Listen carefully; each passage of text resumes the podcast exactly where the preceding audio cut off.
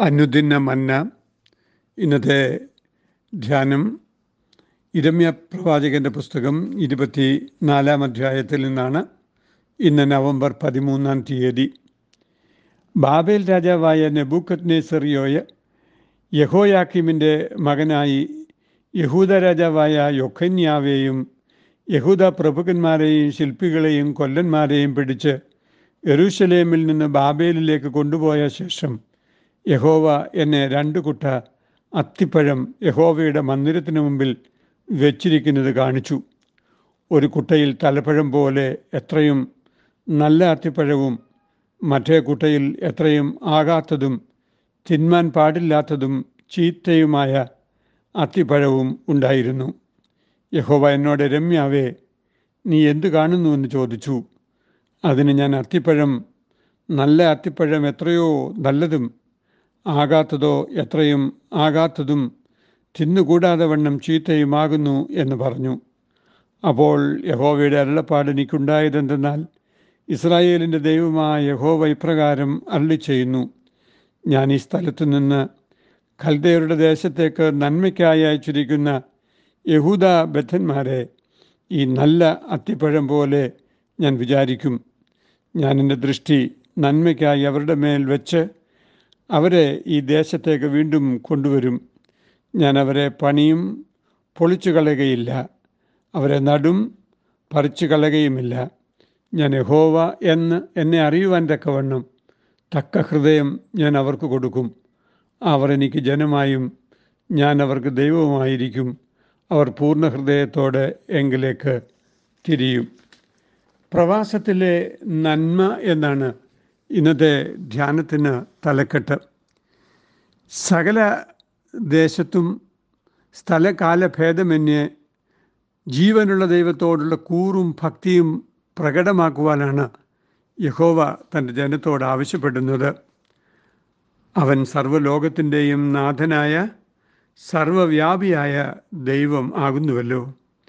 ദൈവം ചരിത്രത്തെ നിയന്ത്രിക്കുന്ന ദൈവമാകുന്നുവെന്നും നെബുഖത് നെസർ എന്ന ബാബേൽ രാജാവ് യഹൂദ രാജാക്കന്മാരുടെ മേലും യഹൂദയുടെ മേലുമുള്ള ദൈവിക ന്യായവിധിയുടെ ഉപകരണമാകുന്നുവെന്നും പ്രവാചകൻ വിശ്വസിക്കുകയും അപ്രകാരം പ്രസംഗിക്കുകയും ചെയ്തു.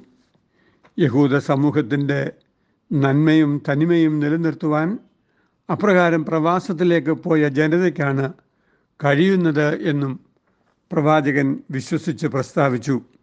ബി സി അഞ്ഞൂറ്റി തൊണ്ണൂറ്റിയേഴിൽ നെബുക്കത് നെസർ രാജാവ് യഹൂദയെ തോൽപ്പിച്ച് യഹൂദ പ്രഭുക്കന്മാരെയും അവിടെ ഉണ്ടായിരുന്ന ശില്പികളെയും കൊല്ലന്മാരെയും ആശാരിമായരായ എല്ലാവരെയും ബാബേലിലേക്ക് നാട് കടത്തിയിരുന്നു. ഈ പശ്ചാത്തലത്തിലാണ് ഈ അധ്യായം വിവരിക്കുന്ന ദർശനം ഇരമ്യാവിനുണ്ടായത്. ഒന്നാമതായി രണ്ട് കുട്ട അത്തിപ്പഴം കാണിച്ചുകൊണ്ടാണ് യഹോവ പ്രവാചകനെ ദർശനം നൽകി അനുഗ്രഹിച്ചത് ഒരു കുട്ടയിലേത് തലപ്പഴം പോലെ എത്രയും നല്ലതും മറ്റേ കുട്ടയിൽ തിന്മാൻ പാടില്ലാതെ വണ്ണം ചീത്തയായി പോയതുമായ പഴങ്ങളായിരുന്നു. തലപ്പഴം ഏറ്റവും രുചിപ്രദവും മാംസളവും മനോഹരവുമായ പഴങ്ങളായിരുന്നു എന്ന് യഷ്യാവ് ഇരുപത്തിയെട്ടിന്റെ നാല് ഹോശയ ഒൻപതിന്റെ പത്ത് തുടങ്ങിയ വചനഭാഗങ്ങൾ സൂചിപ്പിക്കുന്നുണ്ട്. ദൈവാനുഗ്രഹത്തിന്റെ ഒരു പ്രതീകമാണ് തലപ്പഴം. സ്വാഭാവിക പരിണാമത്തിൽ പഴുക്കുകയോ രുചികരമാവുകയോ അല്ലെങ്കിൽ നശിച്ചു പോവുകയോ ചെയ്യുന്ന അത്തിപ്പഴമായല്ല. പ്രസ്തുത നല്ലതായിരിക്കാനും പ്രയോജനപ്രദമായിരിക്കാനും സ്വയം തീരുമാനങ്ങൾ എടുക്കാൻ കഴിയുന്ന അത്തിപ്പഴം എന്ന സ്വയനിർണയാവകാശമുള്ള ഒരു ഫലമായിട്ടാണ് ഇവിടെ അത്തിപ്പഴത്തെ ചിത്രീകരിച്ചിരിക്കുന്നത്. അത്തി അഥവാ ഫിഗ് എന്നതിന് ദൈവസന്നിധിയിൽ നിൽക്കുന്ന ദൈവജനമെന്ന പ്രതീകാത്മക അർത്ഥം കൽപ്പിച്ച് നൽകിയിട്ടുണ്ട്. അത്തി എന്നതിന്റെ എബ്രായ പദത്തിന് സമാഗമനം എന്ന ധാതു അർത്ഥം ഉണ്ട്. പുറപ്പാട് ഇരുപത്തൊൻപത് നാൽപ്പത്തിരണ്ട് നാൽപ്പത്തിമൂന്ന് വചനങ്ങൾ. ദൈവജനം ദൈവബന്ധത്തിൽ സ്വയം ക്രമീകരിച്ചു നിൽക്കുമ്പോഴാണ് അവർ നല്ല അത്തിഫലമാകുന്നത്.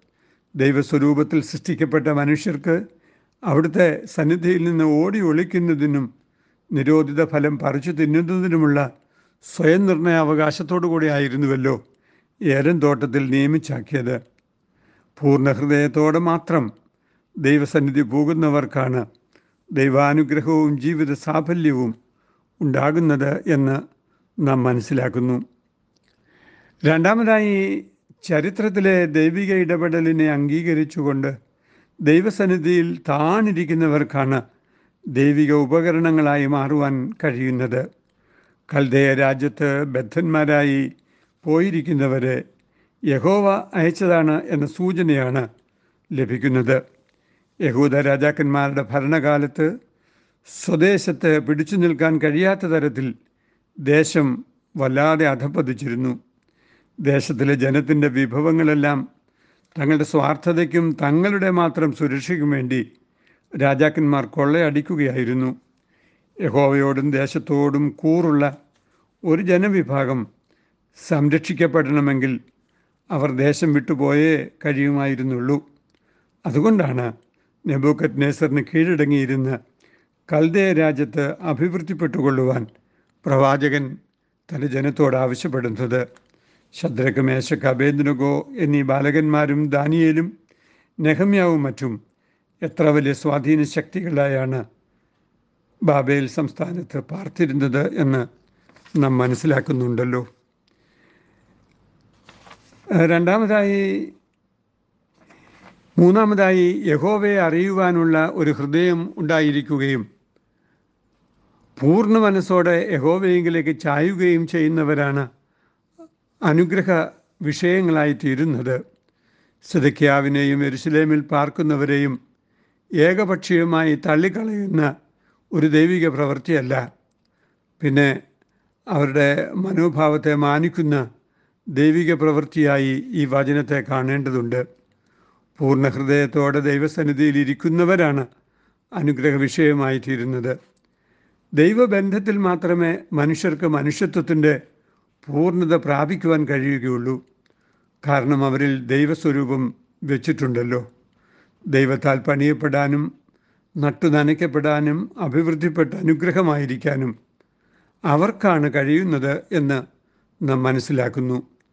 പൂർണ ഹൃദയത്തോടെ ദൈവത്തെ അന്വേഷിക്കാത്തവർ വളർന്നു വരുന്നത് ഭീതിയായും അനർത്ഥമായും നിന്നയായും പരിഹാസ വിഷയമായും പഴഞ്ചൊല്ലും ശാപവുമായൊക്കെ ആയിരിക്കും. വാൾ ക്ഷാമം മഹാമാരി തുടങ്ങിയ ദൈവകോപത്തിന്റെ അടയാളങ്ങൾ അവരുടെ മേലുണ്ടായി വരും. തിരഞ്ഞെടുപ്പുകളെ ഉത്തരവാദിത്വപൂർവകമായി നടത്തി ദൈവകൃപയിൽ നിലനിൽക്കാനുള്ള ദൈവബന്ധം ഉണ്ടാക്കി വരിക എന്നതാണ് അനിവാര്യം. ഏത് സാഹചര്യത്തിലും സജീവമായ ദൈവിക കൂട്ടായ്മ അനുഭവിക്കുവാൻ ദൈവമക്കൾക്ക് കഴിയേണ്ടതുണ്ട് എന്ന് ഈ വചനം ഓർമ്മിപ്പിക്കുന്നു. എനിക്കേതു നേരത്തിലും എനിക്കേതിടങ്ങളിലും അവൻ മാത്രമാശ്രയമേ അവനേകനായകനേ